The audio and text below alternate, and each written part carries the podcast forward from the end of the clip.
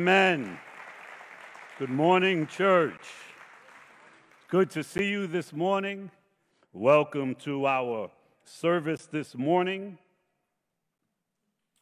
our Palm Sunday service. I have a couple of questions, rhetorical questions you don't have to answer.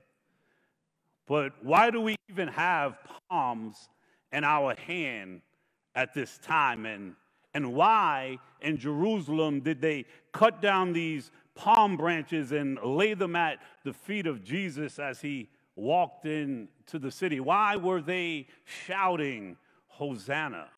And what does that even mean? Why were they calling him the King of Israel?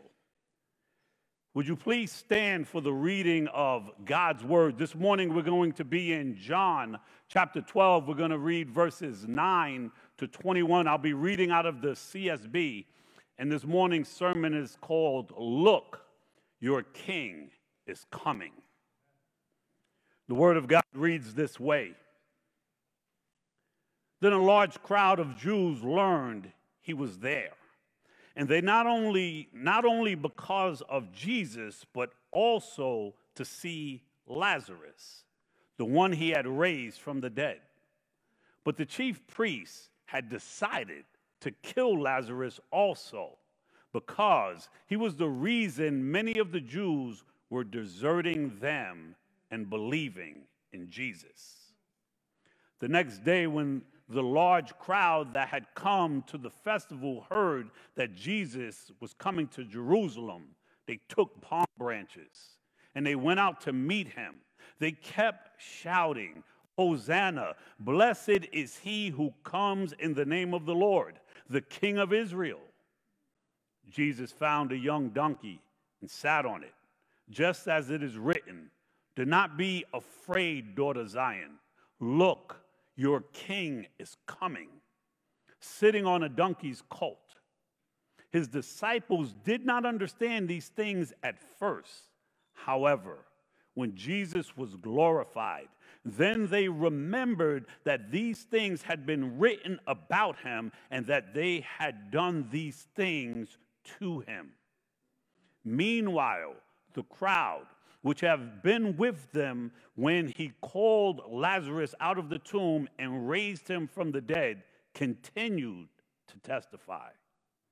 This is also why the crowd met him, because they heard he had done this sign. Then the Pharisees said to one another, You see, you've accomplished nothing. Look, the world has gone after him. Now, some Greeks were among those who went up to worship at the festival. So they came to Philip, who was from Bethsaida in Galilee, and requested of him, Sir, we want to see Jesus. Father, that is our prayer. We want to see Jesus. We, we do wave palm branches, we do shout, Hosanna. We proclaim you as king. You are king. You are king of Israel. You are king of the universe. You are God. We ask this day, Lord, as we consider what these passages say, Lord, that you would do a deep work in our hearts. We thank you, Lord, that your word never returns to you void. It always accomplishes what you send it to do. We thank you that your word has power. We thank you that your word is nourishment to us, Lord. And we ask that you would give us our daily bread this day. In the precious name of Jesus, we pray. Amen. Amen. You may be seated. That last verse we just read in John 12 21 uh, says, Sir, we want to see Jesus. Uh, here I have a, a, plaque that says, Sir, we, we wish to see Jesus, which is from another translation. But that is there to remind us whoever comes up here and preaches the word of God what this is about. Sir, we wish to see Jesus. That is the agenda of anyone who comes up here. And, and I got to ask you, what is your agenda? What, why are you here this morning? When we consider the text we just read, there were many reasons why the people were there, and, and all having different agendas. The, the Jewish people would come every year, a couple of times a year, but specifically for the holiest day of their calendar was the Passover. And they would make this pilgrimage to Jerusalem to commemorate what God had done. It was estimated that over 2 million people would end up in that place in, in this time. And them coming to celebrate the Passover was a beautiful thing because what they were commemorating is God freeing them, the Jewish people, from Egyptian slavery. Was actually a foreshadow of Jesus freeing his people from sin. The text says that the next day, when the large crowd had come, they had come to this festival.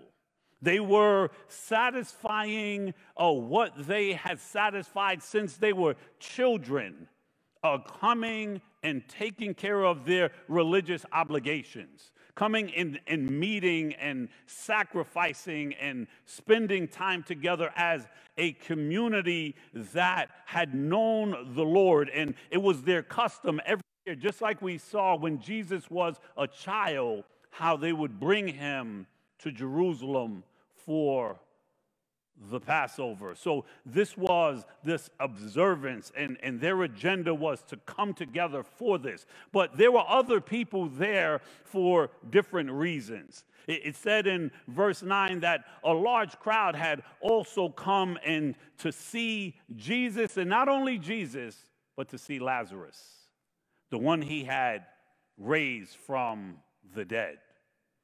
This was a, a dead man walking again.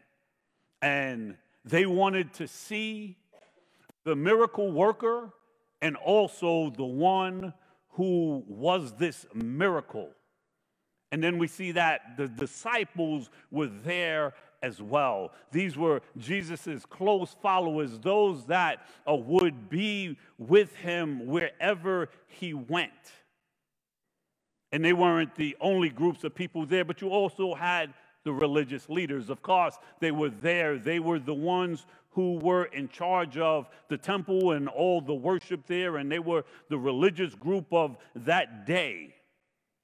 But they also came and were there with an agenda. Even as they were fulfilling their religious obligations, they had an agenda. They viewed Jesus as an obstacle. They, they, they viewed Jesus as a problem. They viewed Jesus as a hindrance. Uh, they wanted Jesus removed. And, and, and that is not so different than many people even today. And at the end of that verse, it speaks about the Greeks also being there and coming to Philip and saying, Sir, we want to see Jesus. There are always inquiring minds because people can't get Jesus off of their hands, out of their mouth, or out of their minds. You're going to be confronted with who is this Jesus? And they wanted to, to know. And the question remains what is your agenda? Because agendas matter. Uh, all of those people were there. Um, they saw what was going on. They observed the tabernacle and the, the temple and the things that were going on there, and uh, maybe uh, went about their religious duties there. That doesn't mean that they all walked away satisfying their right relationship with God because it still comes back to agenda. It still comes back to motivation. It still comes back to the heart condition. Why are they doing what they doing? What they're doing becomes the question. And a lot of that is based on how our thinking is shaped. What is it that shapes your thinking? It said when this um, large crowd had come and, and they saw uh, Jesus there and, and Lazarus who was being raised, who was raised from the dead, um, they deserted the religious leaders and they started believing in Jesus. So, what shaped uh, those religious leaders' thinking? They wanted to get rid of him. They, wanted to, to kill not only him, but even his witness. They wanted things to go back to the way they used to be. And then you had this large crowd of people. And this crowd of people, three things took place. They laid these palm branches at Jesus' feet as he's walking through, as he's coming through on this donkey, and they're shouting, Hosanna.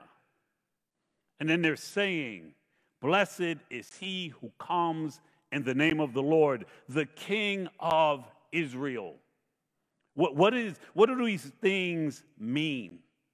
Well, palm branches became a symbol in Israel some couple of hundred years uh, before that. And it symbolized military victory, it, it, it symbolized triumph.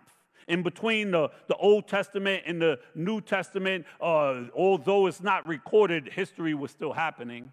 Things were still taking place. Uh, Jerusalem is one of the places that's been invaded so many times over the course of history. And it was invaded by a group of people, and they desolated the temple.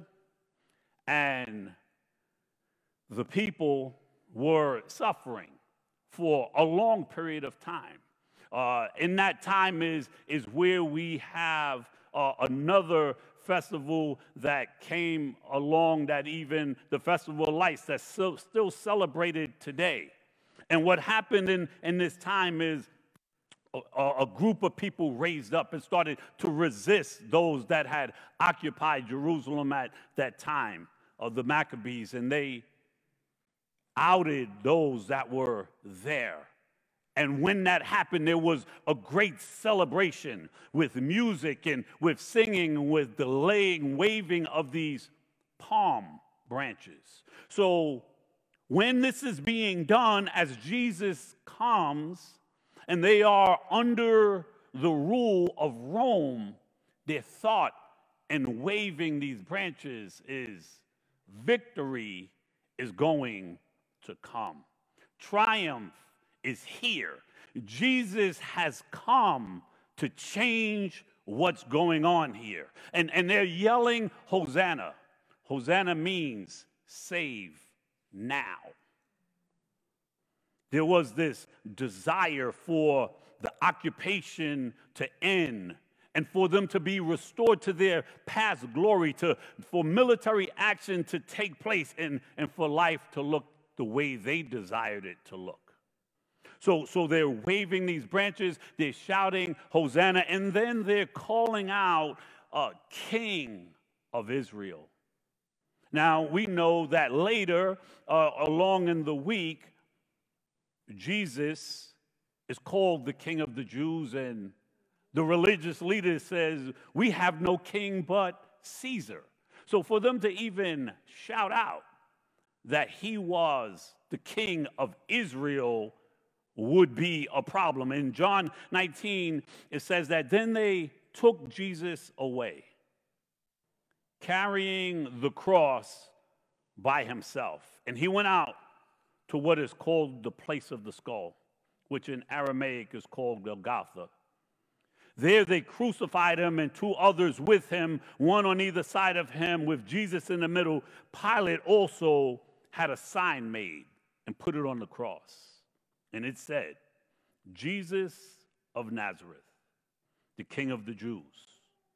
Many of the Jews read this sign because the place where Jesus was cru- crucified was near the city. And it was written in Aramaic, Latin, and Greek. So the chief priests of the Jews said to Pilate, Don't write king of the Jews, but that he said, I am the king of the Jews. Pilate replied, What I have written, I have written. So, so you have all of these people, and Jesus enters Jerusalem, and they're cutting down these palm branches. They're shouting, Hosanna. They're proclaiming him to be the king. But they wanted their king, and they wanted their Messiah to look the way they wanted him to look. We, we, we often do that ourselves. We, we formulate in our minds who we want God to be. But this is what the text says Jesus found a young donkey, which him riding on that donkey symbolized peace. He sat down on it, just as it is written Do not be afraid, daughter Zion. Look, your king is coming. That's, that's, the, that's the text from the Old Testament that's being read here, sitting on a donkey's colt. And his disciples did not understand these things at first. However, when Jesus was glorified, then they remembered that these things had been written about him and what was done. These things were done to him. And meanwhile, the crowd, which had been with him, when he called Lazarus out of the tomb and raised him from the dead. Uh, uh, imagine this right before this, this, this event takes place, and it actually symbolizes that Jesus has power over death, that it would be defeated once and for all. The fact that he had raised Lazarus from the dead, it said they continued to testify about that. This is also why the crowd met him, because they heard and had that he had done these signs. Jesus was God's king, come to save his people in Jerusalem to fulfill his mission, unlike anyone had envisioned. They didn't view him that way. Not even his disciples understood. It says later they understood these things. Because this is not the picture of the Messiah that the people had in mind. They had crafted in their own imaginations what God would look like, what the Messiah would be. They wanted him to come in riding on a stallion and driving out Rome. Instead, he came in humility. Instead, he came in meekness. He, he failed to give them what they wanted. So, what happened? The cheers turned into jeers by the end of the week. Just a couple of days later, they'd be screaming for his blood. They came to Jesus with their own agenda, with their own demands. And they were disappointed when they didn't get what they wanted and things didn't go they want, the way they wanted it to go. The thing is, he did so much more than they could ever ask for or think. What, what he did wasn't temporal, it was eternal. If, if, if it was not for him doing something eternal at that moment, it would just be another thing in history and we'd be paying it no mind. We, we wouldn't even know this story. But they were disappointed. They were let down because they had an expectation on who God had to be and how their demands had to be met. That's not an accusation against them today as much as it's a lesson for us. Sometimes we fall victim to that. But what we need to recognize today, just like what they needed to recognize back then, he's better. Than anything you could possibly want.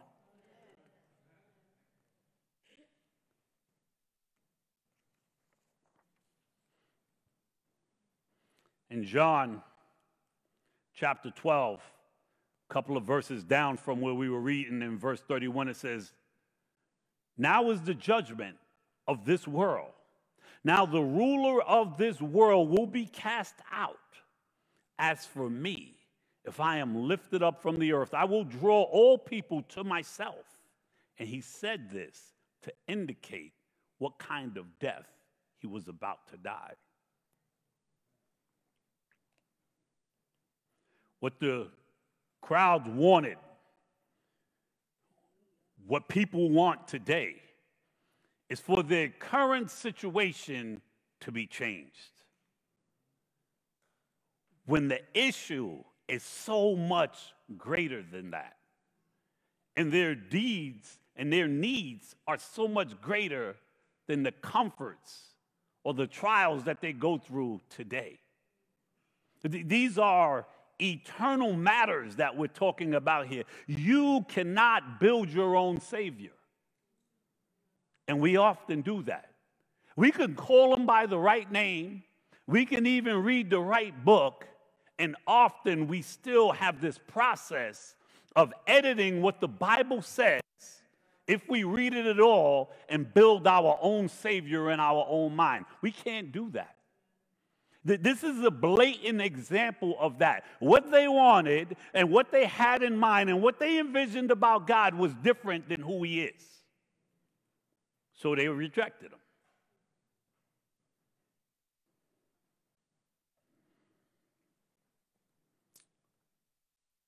Couple of verses down in John 12 and verse 44, Jesus cries out, The one who believes in me believes not in me, but in him who sent me. And the one who sees me sees him who sent me. I have come as a light into the world so that everyone who believes in me will not remain in darkness. If anyone hears my words and does not keep them, I don't I do not judge him. For I did not come to judge the world, but to save the world.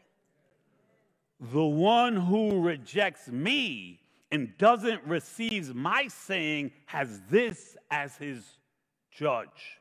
The word I have spoken will judge him on the last day. God saying, I am who I am.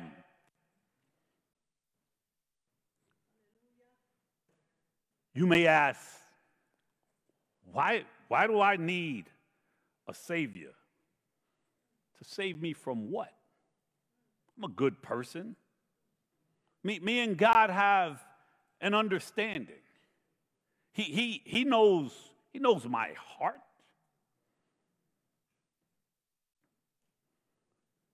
Jesus said, The one who rejects me doesn't receive my saying has this as his judge.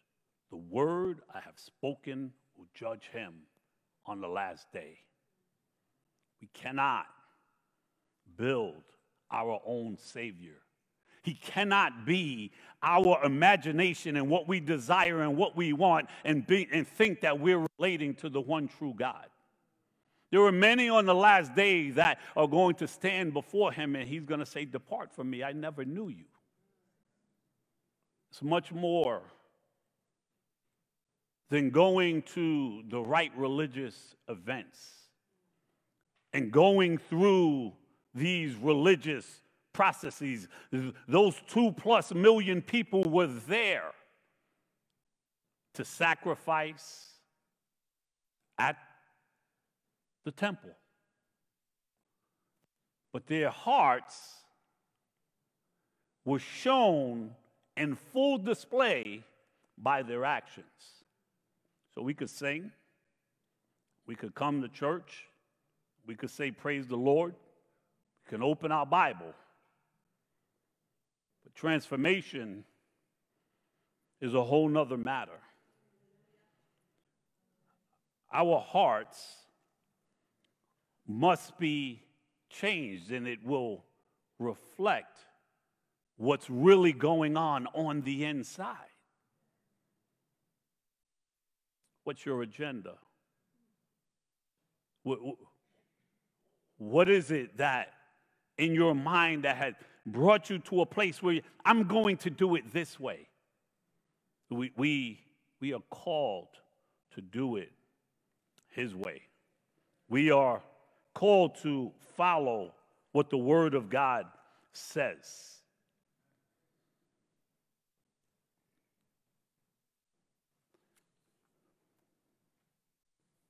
The Bible says that in Luke chapter 19. Now he came near the path down the Mount of Olives, and the whole crowd of disciples began to praise joyfully with a loud voice for all the miracles he had done. Blessed is the King who comes in the name of the Lord, peace in heaven and glory to the highest. Some of the Pharisees from the crowd told him, Teacher, rebuke your disciples. And he answered, I tell you, if they're to keep silent, the stones would cry out. And catch this part. As he approached and saw the city, he wept for it, saying, If you knew this day what would bring peace. That's it right there. If you knew this day what would bring peace. We want all of these temporal things. We want hard situations to be alleviated. Who wants to stay in a hard situation? But we have to understand how a need is much greater and deeper than that. And even what God is allowing in our lives, He's doing something with that. Them being under Roman occupation, all the things that took place there, God was doing something in those people corporately and individually. No different from us.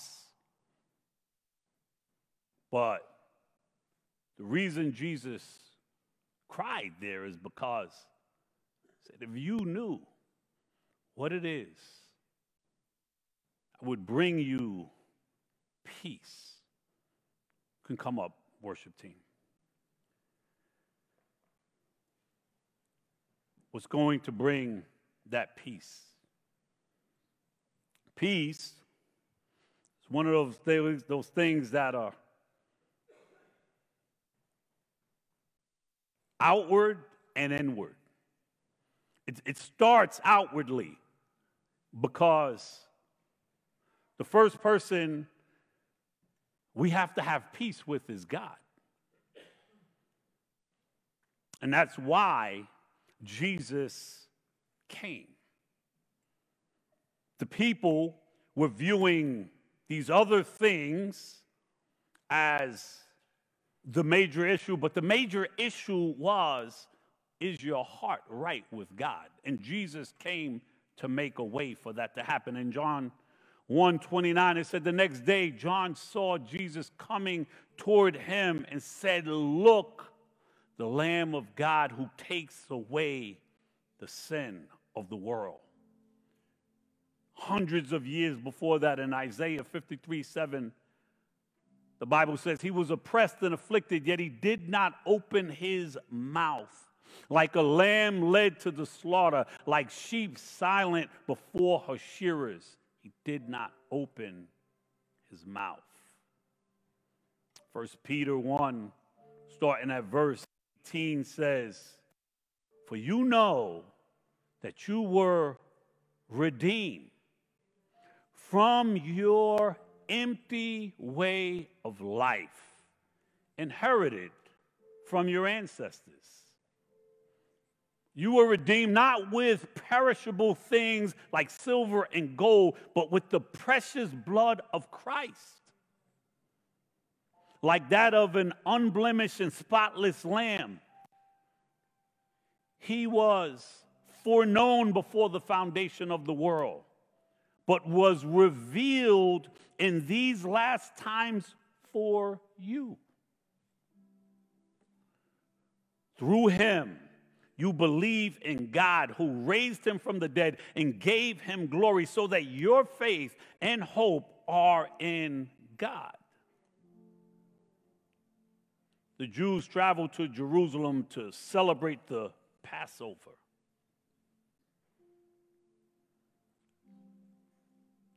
The all merciful God who had the angel of death pass over their homes that had the blood smeared on their doorposts of their homes. The shed blood of that lamb provided substitutionary payment for their sins because the wages of sin is death. Here today, we need not travel to Jerusalem to celebrate substitutionary atonement. Jesus made it on behalf of himself. He did it for those who put their faith in him. And we remember what Jesus has done by celebrating the Lord's table. That that week ushered in him coming into what he was called to do. In that same text, he says, I, I, have been called to do this.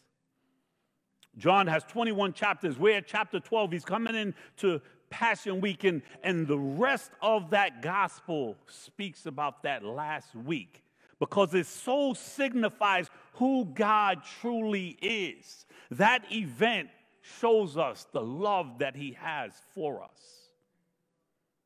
We're going to take communion at this time. I'll ask the leaders to come up to serve the communion.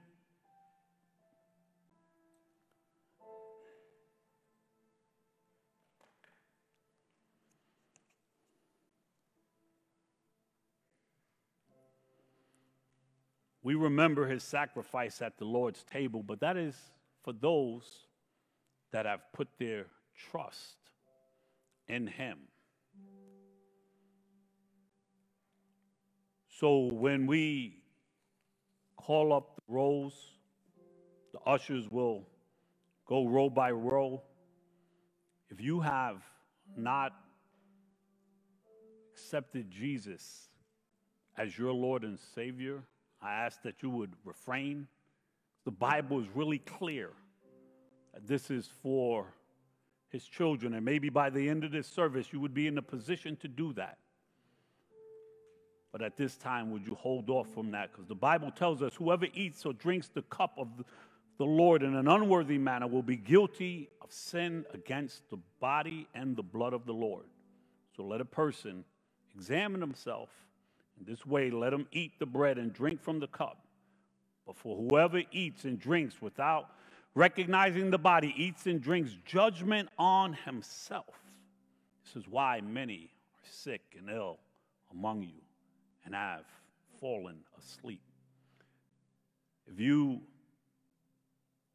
are a child of God, even if you're struggling, come to his table. Make it right with him. As you sit back in your seat and reflect on a song that's being sung, pray to the Lord. This is a privilege that we're able to come to the Lord's table as his children, as a family. It's a holy time, specifically as we think about Jesus coming into Jerusalem, closing out his ministry, and doing the greatest thing in history that these thousands of years later we're speaking about it and celebrating it because of what it means for us, what it means for eternity. So, would you come?